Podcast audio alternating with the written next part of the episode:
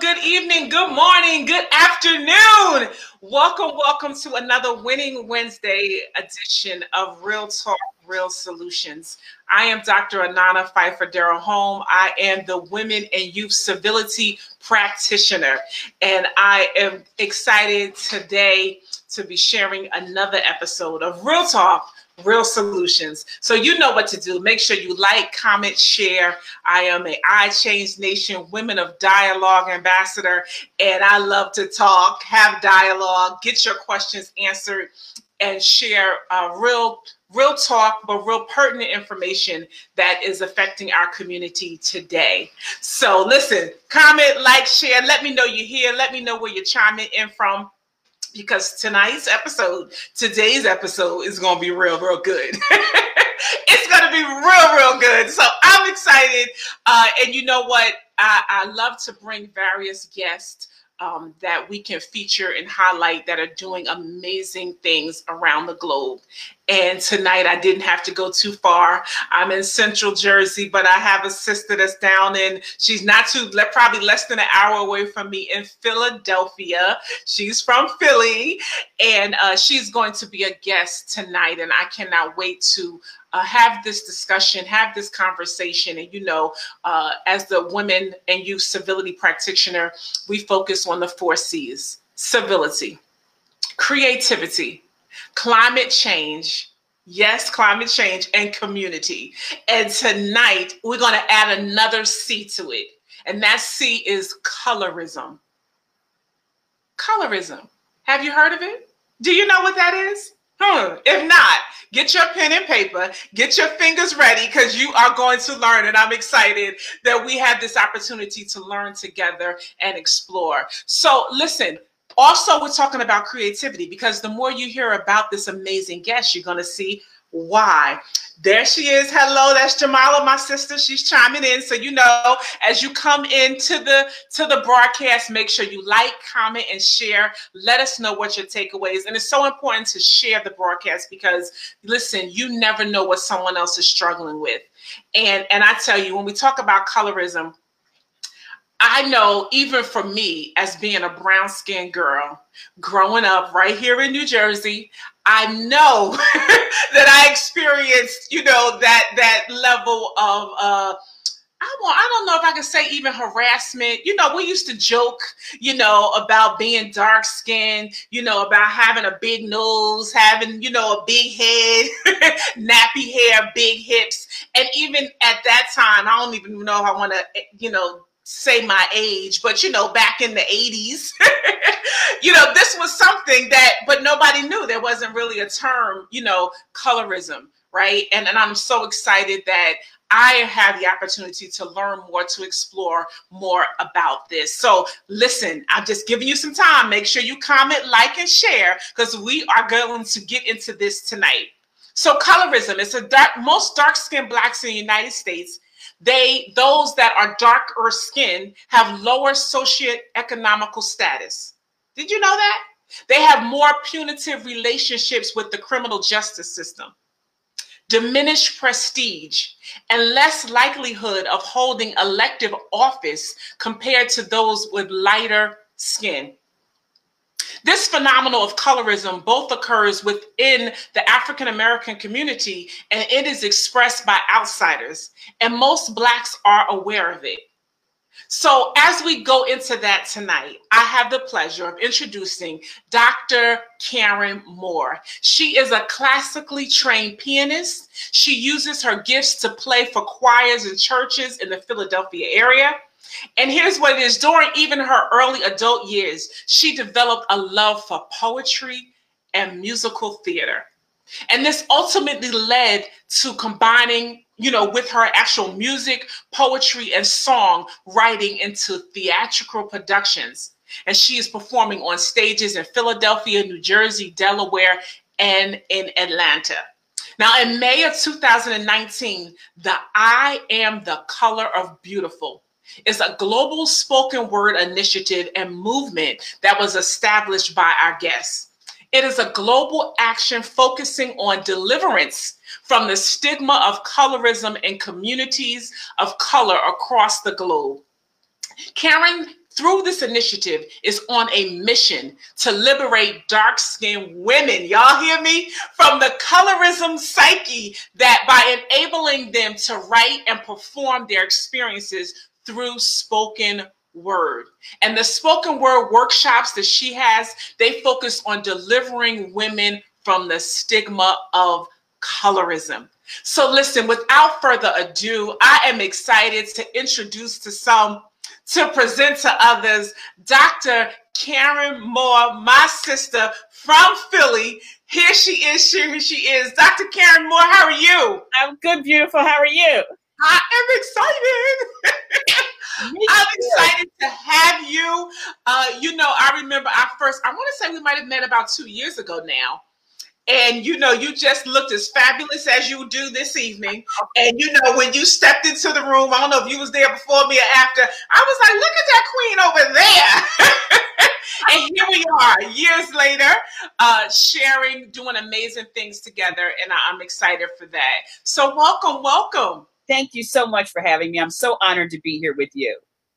Thank you for being here. So, listen, let's get right into it. Of course, as you know, as I shared, uh, the one thing that, uh, you know, I focus on is really dealing with uh, climate change, civility, creativity, and community. And you tonight, we're going to focus on C's. We're going to go with creativity and colorism. Yeah. So I don't know which one you want to talk to first. I guess we can go right into the creativity. Um, but I want to first know how did you get uh, involved and how did you have this passion and this love to even, uh, you know, tackle this thing called colorism? Where did that begin? Tell us a little bit about, about your journey, if you will. Well, it began with I have a um I have a spoken word production called Poetic Blues: A Sister Story. And in that production, we talk about the blues that Black women face throughout their lives. And we do we do slavery blues, we do brown skin blues, we do menopause blues for all my sisters out there that had to go through that. We did menopause blues. I even do football blues, um, which is, you know, we have some comedy and it also, even though we're talking about the blues, we have some comedy too. So we do menopause blues and football blues, which football blues is kind of like a take on the fact that my husband loves football and he is like ghost during football season. So I get football blues.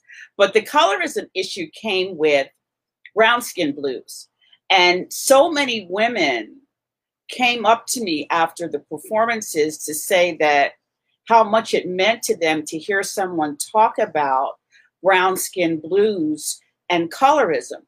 And so I realized that I needed to take that even further than just that simple part of the production, the brown skin blues, that I needed to take that further with addressing the issue of colorism because there is so much hurt and trauma that women of color in particularly dark skinned women of color, have had to deal with throughout their lives. And so many of them have dealt with it for decades. And it comes to a point where we've got to be able to address it. We've got to be able to begin to let dark skinned women know and understand about their beauty because for so long we have been told that we're not beautiful, that we're not worthy, that we're not intelligent, that we're not valuable and that has to that has to change and so that that's where the whole colorism issue came up for me and addressing it through i am the color of beautiful wow i am the color of beautiful yes. Wow. Now, now, now, I know you have traveled, of course, with I Change Nations, and you've had the opportunity. Was it Uganda? You want to tell us about that, and how does that experience even uh, transcend globally, internationally? Were you're actually in Africa and you're talking about this, and in that regard, and helping girls to embrace their their skin tone? Yes. Well, you know, the interesting thing with Uganda was, which was, it was an amazing trip it was an absolutely amazing trip. It was an amazing experience for me.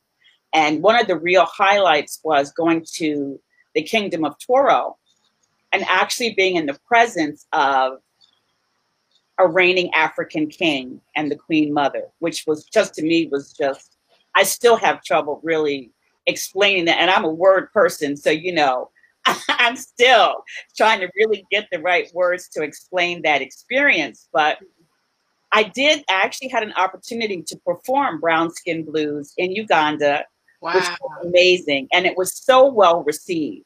It was so well received. One of the things that I did learn, though, being in Uganda, is that they specifically refer to themselves as black. They don't call themselves brown, they call themselves black. So that was interesting to me to um, to actually get that kind of understanding about how they see themselves. But it was so well received, and the women in particularly really, really, really embraced it and enjoyed it, which I was so glad to see because one of the issues that is taking place in Africa is skin lightening, skin bleaching. Yes. Because they're not feeling that their brown that their black skin is beautiful. So there's a lot of colorism goes beyond the black community as an African American in this country. Mm-hmm. It goes to India. It's in India. Skin bleaching is happening in India. It's happening in Jamaica. It's yeah. happening in Africa. And so there's this whole idea that dark skin is ugly. It's not not valuable, not worthy, and that it needs that it has to be changed. Mm-hmm. So women are going to extensive lengths to lighten their skin. Yeah. Yeah. And and and, and that's the thing. It's like what does that even really mean? I mean, you know, so it, when we talk about light skin, I mean, I, and this is why even all of this is so systemic and it goes back to our history you yeah. know like so being closer to white the lighter the skin right yeah. the more you know the more beautiful you will appear the more accepted that you are um and and and then again we don't really talk about it you know, but we know that this is really happening. Right. And exactly. I think skin lightening is like, you know, one of the top beauty products being sold around the world, as you said. So the statistics, the numbers are real. So I don't know why we're not talking about it, but that's why we're here tonight. um, so yeah, let, let, let's absolutely talk about that. I think we don't want to admit that it still exists. And it's, you know, um, Lupita Nyong'o calls colorism the daughter of racism. Mm. And I think just as many times we don't want to really talk about racism. I think we've gotten to a point now because of the things that are happening in this country. We are being forced to really address this issue of racism. Yeah. And so I think also we're going to be forced to address the issue of colorism mm-hmm. because it, it is it, it does exist and it is mentally, emotionally, and psychologically damaging yes. to women and girls who are dark skinned. And so it's not only a mental health issue, it's also a public health issue because it is affecting the health of dark skinned women and girls. Wow. Wait, wait, wait. So so the color of my skin, the shade of my skin affects my health. You got to talk about that. How, how is that? In what way? It affects your health in that many women and girls of dark skin have very low self-esteem, a mental health issue. And one of the things that happen when you have low self-esteem and you're dealing with emotional and mental issues, it leads to overeating. It leads to, many times, it leads to drinking. It leads to different ways that you try to appease yourself to make yourself feel better. So you go, sometimes it even, in girls, it has appeared as over sexuality because you do certain things to be, to make yourself feel like you are desirable. So you put yourself out there in ways that normally you would not if you felt better about yourself. So it, it it's it's it's emotionally and mentally affecting our physical health because we are compensating, overcompensating in other areas. I was a shopper. Mine was shopping. I felt so much better when I went shopping. So, you know, and that, of course, affects your financial health. So there's so many different ways that colorism is affecting our health because when we're overeating, of course, you know, we are we're, we're dealing with heart issues and diabetes issues and different other issues that are affecting our health. So, this issue of not feeling beautiful, not feeling accepted, not feeling valuable simply because of our skin color, then you know it gets into affecting our health Absolutely. And, and Dr. Sonia, she says we need to talk to our girls while they are young about self esteem. We need to let them know how beautiful they are, no matter what their color. And, and that's what I love about, you know, of course, with Blessed Girls and, you know, and your initiative is that we are now you know, having these conversations and we're talking about it. We're not acting like it doesn't matter because it right. does, or that you know, like you said, it's like just the same as racism. Like this is the the, the they said the daughter or the sister too. Uh, we we have to talk about that because it is certainly happening, um, and it affects our girls in so many ways. I think I saw a statistic that a, a, a dark skinned girl is three times more likely to be suspended in school than a light skinned girl right? I mean, that's just what? Like, this even goes to, you know, so we're talking about grade school, right? How they're even treated in the educational system, right? That they are penalized and disciplined differently than someone who is of a lighter shade of skin. Yes. And seven out of 10 dark skinned girls feel that their appearance does not measure up, that they are not beautiful. Seven out of 10. So these girls are walking around feeling like they are not worthy they are not beautiful. And that many times that causes you to act out in certain ways. Exactly. So deal with um we deal with the stereotypes. Yeah. Deal with you know our you know okay so if i speak up as a dark skinned woman i'm considered angry yeah. and aggressive. But if i don't speak up then people walk all over me. So I, now that since i am this angry black woman. because I'm dark skinned, then okay, I'm going to be the angry. I'm going to be the angry black woman. Absolutely, I will. That that self portrayal. Okay, and that's what you want me to be, then that's what I'm going to be. And, and, and, and, we see that, of course, you know, with working with girls with blessed girls. And the thing is, then we put them, we label them as that. You know, so and, and even when you talked about the over sexualization and you know, so the clothes that they're wearing, the way that they think, and the thing, you know, but there's something deeper going on there right. and this is one thing that we can even empower our audience to know and understand what colorism is and what really might be what underneath the surface you know of what you see and how this young lady may be acting out and responding but this is something that we need to address and help her and support her if you will. Yes absolutely absolutely. We've got to really begin to recognize it and we've got to really begin to see the issue and the hurt and trauma of it so that we can really address it. And like I say, help these girls in particular not to become women who deal with it for decades, dealing with decades of hurt and trauma. Wow.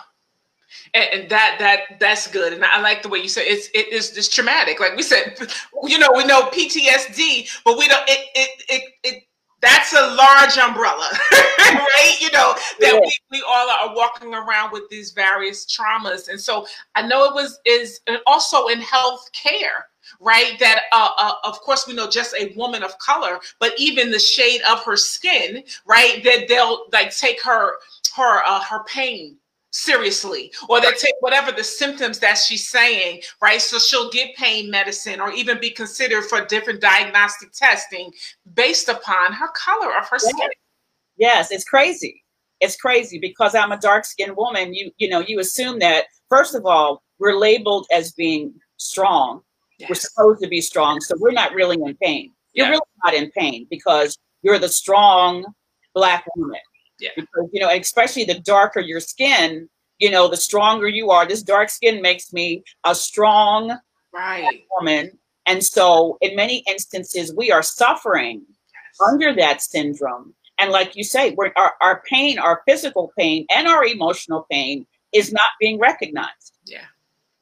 Yeah, yeah. This this is this is good, and this is why I was really excited about this topic. Uh, and and and I feel like it, it can lead and guide us, you know, both of us as we continue this journey of helping and supporting, you know, girls around the world uh, to really bring this to the forefront, to have these discussions, but then also create solutions and support systems, and you know, to again to uh, mitigate the trauma, you know, in, in, in that regard. So this is why this is really great, and I think it was another another one, and some of, even dealing with our criminal justice system and even the sentences, right? I believe there were, you know, much more stringent. So we talk about school, but then, you know, if just something as simple as shoplifting or what have you, the sentence was like a, the difference levels higher than if a person was more of a fair skin. How could that be? I don't know. I don't know. I, you know, it, it, it's so crazy, and I think that I think that a lot of that is because one of the things, and, and one of the things that I think is so important is that we understand how we're being portrayed in the media. And I think we have to understand that many times the way that we're being portrayed on film, the way that we're being portrayed on television, is sending out a message that, you know, lots of times when you have the criminal in the movies, it's usually a dark skinned black man. Usually the hooker in the movies a lot of time is the dark skinned black woman. And so when the media is perpetrating us this way, then that's the way society is receiving images of us. And that's how they're looking at us. And even when you look at, when we talk about so many of the things that have happened in this country, the violence against our men and against our women, the majority of them were darker skinned when we look at George Floyd, when we look at Breonna Taylor, when we look at Sandra Bland, when we look at some of these people, Ahmaud Arbery, they were darker skinned people. And so many times we're not even really ready to see that or acknowledge that also. But so many ways that we are portrayed when you see when you see some of the images that come up on television when they're looking for the criminals, you know, they're dark skinned because that is how we're being portrayed to society. And of course, it goes back to slavery too. I mean, we have to talk about the fact that a lot of this goes back to slavery and how we were conditioned in slavery and how we were treated in slavery. And you had the field people and you had the house people, and the house people were treated better. They were typically lighter skinned. But at the end of the day, they were still all slaves. However, there still was a difference and how they were perceived and how they were treated. So when you get to the criminal justice system, they're seeing all these they've been they've been conditioned from the media, they've been conditioned from old slave mentality that the darker skinned were the ones who were not valuable and they were the criminals and they're the thugs and they're they're the bad people. Yeah, yeah. And, and, and that's the thing, it's so subliminal. You know and we don't recognize that this carries over and it spills into so many areas. I even heard just statistics about marriage that a darker skinned woman is less likely to be married than a light skinned woman, right? I mean, even with real estate, they were saying like to own a home. I mean, there's just so many things. And this is real Harvard based statistics research is being done, and not enough, I'm sure. Um, but this is why this is such a just a profound, you know, time for us to really, you know, put this out there. Let's be about it. Let's, like you said, deliverance you know, can take place when we speak our truth. You know, we no longer hide this under the rug. Let's talk about it. Even when we talked about last month, I did a whole month was dealing with uh, mental health in, in the minority community, yeah. you know, and there's no way to escape that. Like we have to talk about it, just as we talked about diabetes, hypertension, yeah. you know, all these other awarenesses. We have to talk about colorism. We have to talk about the reality of this in our community. And, and I thank you so much for that. Thank you. And I think one of the other things too is that because of, of the way that we are looked at and portrayed, we're not seen as, and you know, I say to people all the time who say to me, when people start talking about how poor black people are and how uneducated we are and i say to them how where where are you getting that from and what black people are you talking about i need to know what black people because we get into this whole thing of putting everybody in the same basket okay and what what black people are you talking about because we have black doctors we have black lawyers we have black CEOs. Yes. We have black entrepreneurs. Not everybody that's it, not all of the successful people are bouncing ball or singing. And I'm a musician and a you know and a songwriter, but I'm still saying that you know there are there are black neuroscientists. There are I mean you know you cannot say that black people are not intelligent that black people have, you know, that we have no value, that all of us, because, you know, again, we'll point out that I believe this, the um, statistic is still the same that there are more white people on welfare than there are black. So, you know, where are you when you start talking about welfare and you start talking about all these other systems? The images that come up are black people. And, you know, we've got to get to a place where we start to really speak out about that and really start to, especially like I say with our children, no, here's a here's a picture of a black doctor. I need you to know about the black doctors. I need you to know your history. I need you to know about black inventors. I need you to know about, I mean, we had a black president. Hello, people. We had a black president and a black first lady. A black family was in the White House. We're getting ready to have, and I'm speaking it, we're getting ready to have a black female vice president. So, I mean, we've got to get to the place where we begin to say that no, this is who we are. Yes, some of us may be poor, but we're not all poor. It's not like all white people are poor. Yes, there are some black people who have committed crimes. There are white people who have committed crimes and every other race that have committed crimes. But we've got to begin to, uh, you know, make sure that who we're who we are giving our who we're telling our children we are is who we really are and that that's a very small percentage of the population but that we come from kings and queens and they've got to begin to know that that you are royalty. You come from kings and queens. That your people were kings and queens in Africa and Europe. Yes. yes. I'm, I'm on my rant now. Come on, no, no. Listen, this is what we need. Yes, this is what it's about, and it's not being told that's that's our now that's the real narrative that we we really very rarely hear and that's what we're passionate about changing you know uh, that narrative and what what kids see and believe. Um, and, and and and it's it's pretty deep because one thing and the next thing i'm even going to work on is it's our music right? I mean you're talking about poetry and spoken word. I know i, I don't want to get you started but i want to get you started. Don't get started on the music Okay. Oh my goodness, because what are we saying? What, you know, as far as our girls and what are our young men saying about our women? It, it just, it, it's just such this domino effect that, you know, we really should be screaming, you know, from the top of the roof, like, this is enough, it's not acceptable. But again, it's all about the systemic, the system, you know, that'll put this out there. This is what pop culture says. These are the top record sales. Really? Like, I, I, I don't know. I don't know. What, what and, and of course, that's your your area of expertise when we talk about music and spoken word and things that know. Uh, and, and there are artists that speak positivity, right? But you'll never know about them. You got to dig deep, research it to find them that way here because they're not put it in mainstream, if you will. So right. let, us um, you know, if you want to talk a little bit about that, then I definitely want to go into the creativity and and, and your music and spoken word because it, it's a lot. well, I think with music, and one of the things that I find with music. Music is it really it really grabs people on another level. Music does.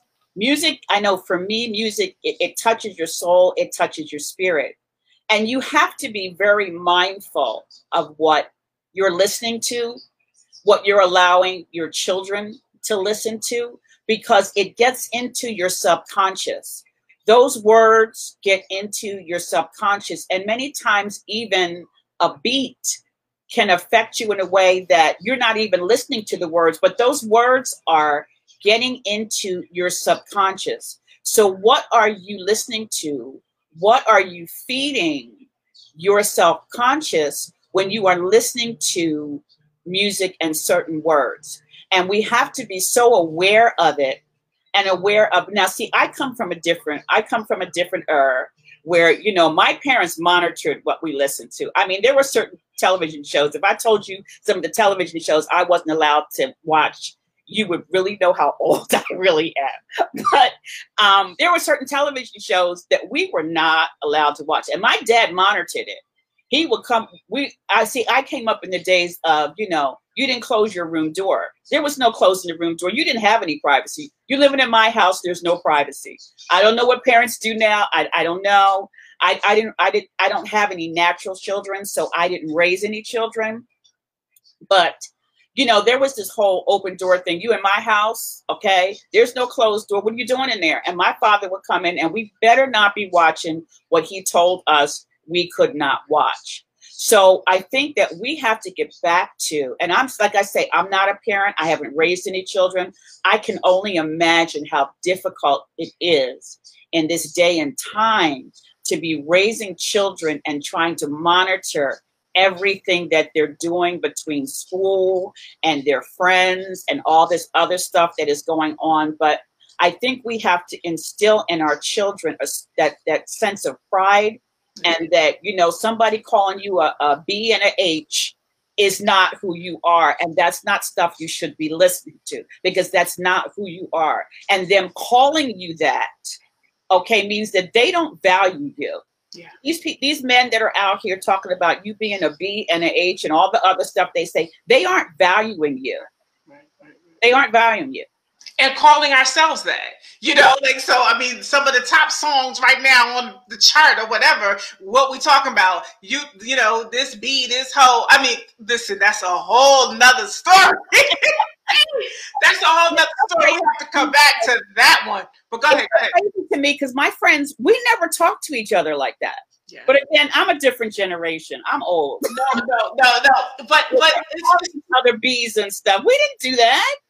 And but you know what? It's not even about old, you know, because I mean, my mom is on here, and and the thing is, I remember her saying, you know, when we had just the headphones and what you had the Walkmans, you know, oh, or listen, you ain't going to bed listening to that, you know, it was a smooth R and B at night. Mm-mm, turn that off. You will not be going to sleep listening to it to "I Want to Rock with You, Baby." that was not an option. And that's nothing compared to the music right now. So I know exactly what you're saying, but yeah. just those safeguards, you know, were put up. And I get it. I'm a mom. I have teenage boys, and you know, I got one that you know is more R and B and classical, like he he knows. And then I got another one. Boy, he about as ratchet as they come. And I'm like, what did you just say? like, what? Did you hear that? Like, you know, do you think this is acceptable? So to even have those conversations and that dialogue, even with you know the men. Now, it was something I want to say. Is it Nettie? She said, did you see this comment? She said, media frames people's perception of us. And pictures of Africa rarely show the major cities, only jungles and the slums, right? And that was what we were even talking about, you know, just how the media it's so subliminal. You know we just we really don't get it. So again what the music is saying what the, the various images and how that filters into our educational system our justice system our healthcare system right? Every way of life right? These things these images the media itself um, really plays a part in, in everything and how it affects our daily living. It does. Even in print you know even when we look at print and we're looking at fashion magazines and things, the few black women we may see, they don't, they don't, you know, they're mostly not dark skinned. And well, there are some now though. There yeah. are um, some some beautiful black models. I mean, they are black and they are beautiful. Oh my right, God. Right, right. And and I think that is so important even for us and everyone even watching to, you know, a lot of times I'll just circulate the images just so girls could see. Yes. Just so they can know like, wow, that's beauty. You know what I mean? Like, oh, it's not you know, uh, Cardi B or Lil' Kim. Like, no, this this is beauty right here. You know, it's not blonde hair and you know, plastic this and that. No, a dark skinned woman in her natural state, hair even short, and that that is beautiful. Because again, like I think it was Nettie was saying, the images are not as well publicized and promoted. So if we even all, you know, again as a solution, and I always charge the audience to do that, you know, is when you see these images or even look for them and share those you know, on your social media, on your platforms, right? Make sure that that girls and, and just even us as women, like I feel good when I see another sister that look like me, you know, is owning it and operating in her beauty and her brilliance, right? It's liberating even to me. So I think the more that we all, you know, take that on and help to promote it, it means a lot. Yes, absolutely. Absolutely. And we have to be the ones that define what our beauty is. We cannot allow the media and wait, wait, wait. All right, Doc, hold on. We say that again for them now. You know, we go fast, but make sure they get this. Say this. we have to be the ones who define what beauty is for us. We're not going to continue to allow the media and America and everybody else to define what is beauty for the black woman. We mm. come in all shapes, all sizes, all colors, all hues, and we are all beautiful. And so we have to begin to say, this is what beauty is. This is the beauty of the black woman. And this is the beauty that I need for you all to come up to. We're here. Well, we need to be. Let me say we need to be here. Okay. But we need to be, you know, this is this is the standard of beauty. And I'm telling you what the standard of beauty is for the black woman. And we have to start demanding that we see more of all beauty of the black woman in all media. You know, I mean, we get we have Viola Davis, we have Lupita Nyong'o, we have Angela Bassett, and we need to begin to see more and more and more of that, as well as our light skinned sisters, because you know, black actresses as it is, you know, they're they're having, you know, they have issues getting parts and all kinds of things, which is a whole nother story. But you know, it, it needs to be a place where yes, this is beauty and this is also beauty. It's all beauty. And so we need you, America, to understand that this is the beauty of the black woman. And I it's it's a mystery mm-hmm. sometimes in some ways because we are all shades. Yes. And we all are different, but we all are beautiful. And I think that, you know, it's it's still that issue of tearing us apart. Yeah. To the place where, you know, we don't, you know, the light skin doesn't like the dark skin, the dark skin doesn't like the, the, the light skin. And that came from slavery and then you know the continued separation of the people because when you can separate the people you can dominate them and you can control them but if we can all come together and all celebrate one another's beauty then there's no stopping us and this i'm telling you this is the decade of the woman and it's definitely the decade of the black woman yes yes that is it. That is it. And and and that's the thing. It's almost like uh, was it Harriet Tubman? She was saying, you know, she could have freed more people if they would have known, you know, that they were free. And I feel like that's why we have to uh, definitely step it up. We have to be more vigilant, more vocal, more bold, you know what, in our truth and defining our beauty. You know, it's not just in my home. That's why, you know, we're here on this platform. You have your show on is a Sunday evening. It's like we have we need more of this, right? So that they can know that this is what's happening, you know, and this is our truth. And the one thing I want you to do is talk about more about your initiative and the things that you actually do through the program and the workshops. Can you share a bit of that with us? Yes. Um, so I am the color of beautiful is a global spoken word initiative and we are redefining the standard of beauty for women of color. Our focus is on eradicating colorism in communities of color. So what we do is we have workshops. We have um, spoken word. I am actually I do spoken word workshops where I have women come and talk about the color of their skin. One of the questions, it was such a profound question that Malcolm X asked in one of his speeches, who taught you to hate the color of your skin? And so we look at that and we look at who taught you to hate the color of your skin? Where did that come from? I think it's very important that we understand where it came from. For some women, it came from their family, it came from mothers, it came from grandmothers, it came from aunts, it came from fathers, it came from cousins. So we've got to know where that came from and be able to address it. And we address it through writing. And then we go through the process of the writing and giving them the tools to be able to perform if they so choose, which is, I think, you know, theater is very cathartic. And so if they can come and they can perform it and have an opportunity to speak their truth about how they come into being beautiful and seeing themselves as beautiful. We also do panel discussions. And in those panel discussions, we have panelists who come and talk about colorism and talk about some of them share their personal experiences.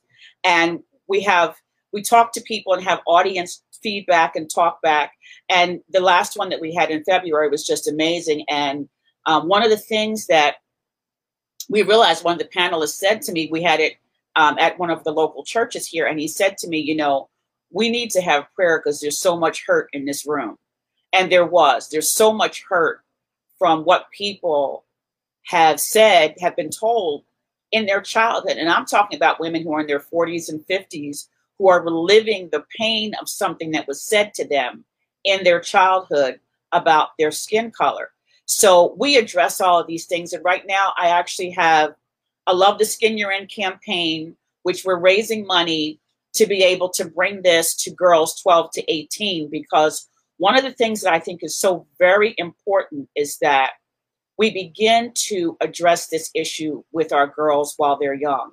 So they don't spend, like I said before, decades with this hurt and trauma and get into their 40s and 50s and have been carrying around this pain for so long. So we want to start addressing it. Girls 12 to 18, we're doing the Love the Skin You're In campaign. And I'm going to be online. I'm going to be doing, it's a 10 week program, it's a 10 week workshop where we work through the issues about who taught them to hate the color of their skin. We help them to write about it, to, to get spoken word pieces, and then they will, they're probably going to tape them because of COVID. Uh, we're not going to be in buildings and things, but we'll probably tape them and have them uploaded to the website so people will be able to hear them and be able to share and encourage them about being beautiful and the beautiful of their skin. So the color beautiful is doing a lot of stuff. well, there's a lot of work to be done, I'm sure. a lot of work to be done. And and then it's interesting, you know, you just speaking about the hurt of even women you know like it just says of course we can you know deal with our young ladies but that's even you know with blessed girls and our mentorship and leadership and even with moms on a mission knowing that that hurt and that trauma if we don't address it we will be 50 60 70 years old you know and beyond still dealing and living in that and then carrying on like almost you know so we will we'll, we'll do it subconsciously even in our own families Yes. You know, we, we still carry that and then we subconsciously do the same thing. And we may tend to the, the light skinned grandkids or great grands and nieces and nephews, you think that's more beautiful than your, you know, darker skinned grandchildren. You know, this happens. It does. you know, this this is this is it real. does. And I hear women tell stories of how, you know, their mothers would say if they were brown skinned, their mothers would tell them, don't, you know, don't date or marry a, a, a black, a, a dark skinned man you need to have some light skinned children. Mm. So it's, you know, it's, it still is going on and it still is very prevalent in our families. It's happening in our families as well as outside of our families because anytime, you know, a grandmother can tell a child that, you know, you would be prettier if you were light skinned, who says that to their grandchild? Who does that? You know, I mean, that's a, that's a that she truly believes that, and she's that's her own trauma, that's her own self, right? That's, that's her experience, that's her perspective, that's her truth. That's true. And, and, so no one ever really told her different. And that's what I'm saying. Then it's carried down. It's yeah. you know, this whole trickle down years after generation after generation. That that is what is carried down and perpetrated throughout our, our generations. And that has got to stop. That has got to stop. That has got to stop. So I, I thank you so much for that. I thank you so much for that. So let's talk more about the spoken word. You know, of course, the, the one of the four C's is creativity. And how important is it for us to develop the creativity, of course, of our young girls? Uh, what what do you see, you know, dealing with spoken word and music? How do you see like transformation happening? How can we use this developing the creativity in our young black girls today? And how can that help and be a solution for what we're dealing with? Well, I think the arts are so important. I think it's so important. And, you know, it, it, many times it hurts me so much to know that arts funding is cut because the arts are so important. There's so much creativity and so much that, you know, not everybody's going to be a scientist, not everybody's going to be an accountant, not everybody's going to be, you know, um, whatever else it is, that, those other things outside of the arts. Some of us, are creatives and we were meant to bring creativity to the world. We're meant to write. We're meant to do spoken word. We're meant to act. We're meant to paint. I got two beautiful paintings from a young artist today, Karina Brown. Two beautiful paintings. And I'm telling you, it made me realize that even that the I am the color of beautiful, the love the skin you're in even has to go beyond the spoken word. It has to go into other art forms. It has to go into painting. It has to go into dance. It has to go into photography because there's so many different ways that we express ourselves and that we come to see and know the beauty of who we are. And the spoken word for me and theater is just an amazing way to bring people words that can move their spirits and that can help them to feel. We have the opportunity to give them something that you've written. When you've written something and you feel good about it and it makes you feel good about yourself and you can give that to an audience you can stand on a stage and give that to an audience and it be received and know that you have really helped someone someone identifies with you that's one of the things that i love about theater that i think that film and television miss sometimes is you can still feel it but the but the the live audience the the, the feedback that you can get live and that it can mean so much to an artist when you get feedback and for women and girls to be able to write their truth and be able to perform that it, it can mean i can't even begin to tell you really what that feeling is like and how much it can mean and bring deliverance to not only the writer and performer but also to the audience. Yeah that that that that's so powerful and, and i love it because you know when you experience it you see it. You know you see that transformation right? And you give the girls the youth that opportunity to be themselves. And i like you said the creatives i love them because they usually most of the times they, they they're thriving. They're, they're they're begging for a place where they can be you know where they can use these these gifts and these talents and these crazy ideas right? Where they're going to be accepted and that's so important for us, again, as the older generation, as leaders, to create an environment where creators can creatives can thrive. They can be, they can be free and, and just really um, you know, be vibrant and show their brilliance. So this is why this is so so important that we, you know, we have these programs and we have these opportunities for these girls to to just be beautiful, be who they are, embrace that. It's incredible. Yes, yes. And it's so important to encourage creatives because many times, you know. Wait, wait, wait. Let, who's watching? It's so important to encourage creatives. Yes. And, and I and I have to say that because we need to just let let that settle a bit, right? because eh, you know, and I always try to give tasks even for our audience because we all know who the creatives are, but you don't really know. You know what I mean? Because they might look different, they might feel different, they might do things different, but it is so important for us to encourage the creatives in our life, in our circle, right? So please yeah. type that in there, guys. Type that in there. But go, go ahead, yeah. It is it is so important. And I know that many times parents want their children to have success they want them to be able to take care of themselves and have success. And many times, creatives are not encouraged to mm-hmm. pursue that creative field because we bought into the whole starving artist mm-hmm. mentality.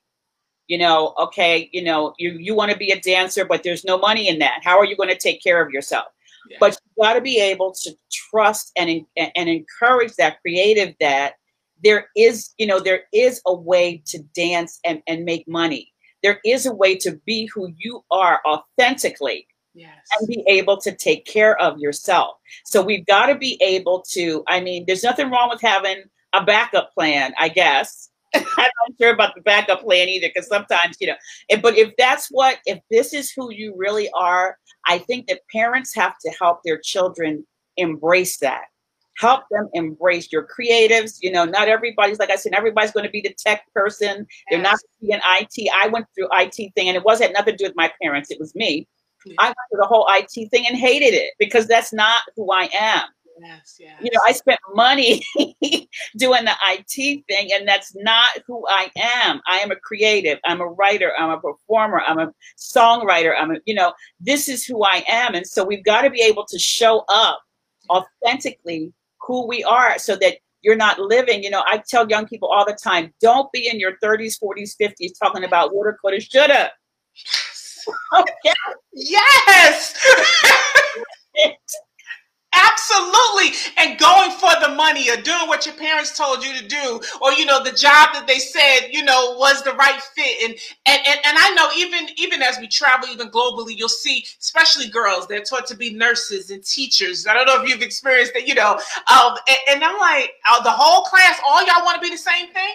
And then as I talk, and I'm like, oh no, I do love poetry. I like dance. Okay, now we talk. Where my creatives at? Because I know y'all in the room home. Like, yes. you know, so let you can be free to be that. Let's talk about that. Let's create an environment where you can be free. Let's tap into that. You know, those hidden treasures, not just what is quote unquote, you know, that good job or that good career. But I, and I, so I love that to encourage the creatives in our lives. That's good. Yeah.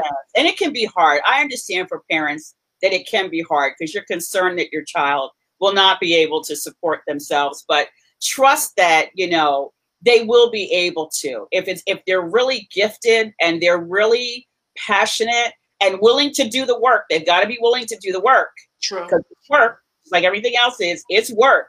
True. but there is a world of you know opportunity for creatives and we've got to begin to embrace that and encourage them. Yeah. that yes you yeah. can be the next mindy copeland. Yes, yes. you can misty copeland. Yes, yes you can. And yeah. not wants to be Beyonce, okay? You can be okay. Let me say, not everybody wants to be Beyonce, okay? Yes, I love it. I love it.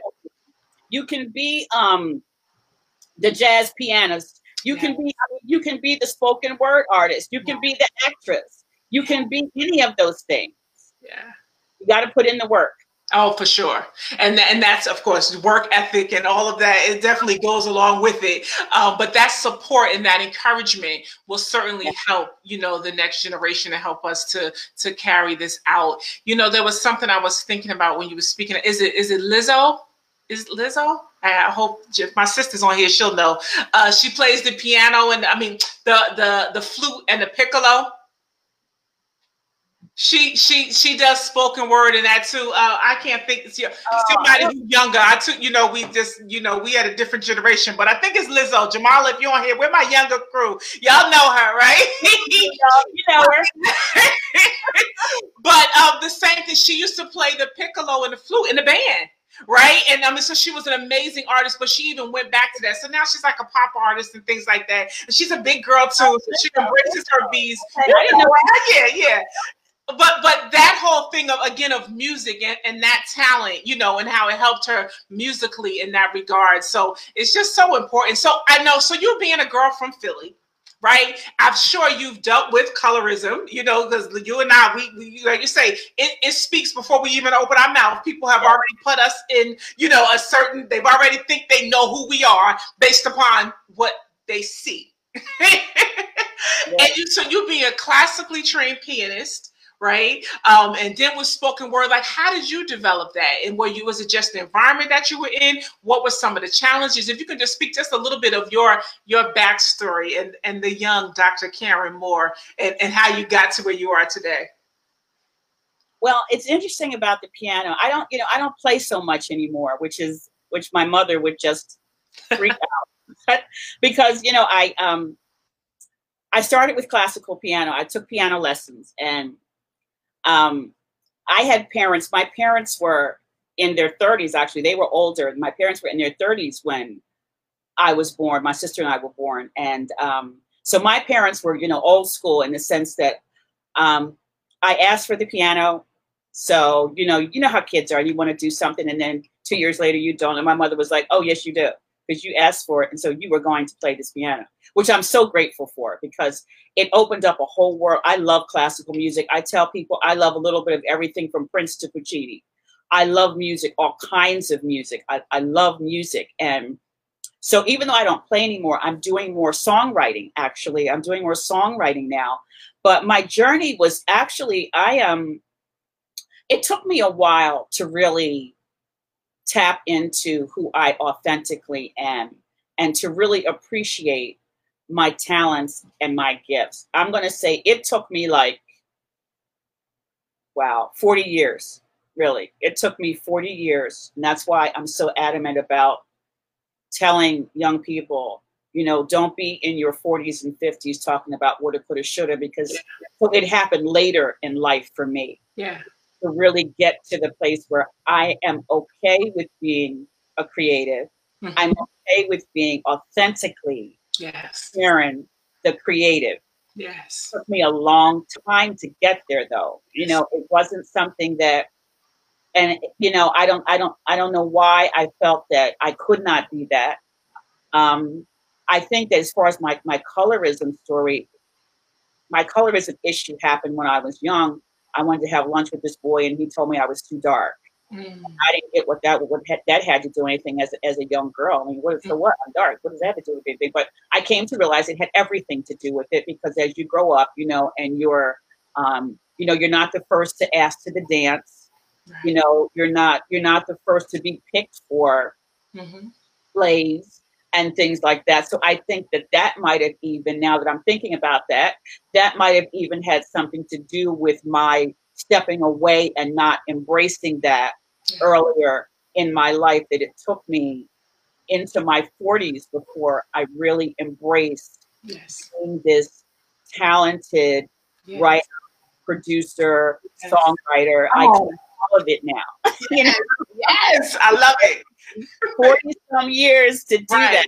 So, you know, no, that's good. And that, and that long. Anybody listening, don't let it take that long. Don't. That's and that's why I'm so crazy and passionate about these types of discussions and conversations and even Blessed Girls itself, because the same thing, like, you know what? I went through all of this time, right? To get to the point where I can be my authentic self, where I can embrace it, be bold, be you, because this is who I am. You know what? You like it, don't like it, that's really not my concern. Right.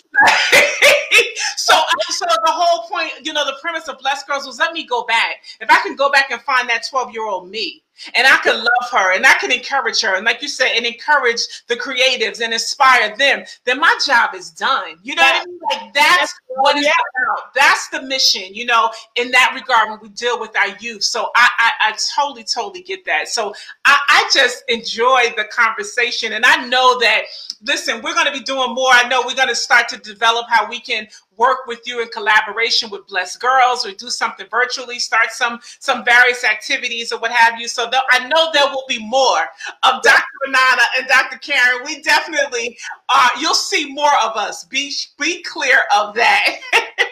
that is for sure. That is for sure. So one any any last closing thoughts uh, for the audience before we close tonight?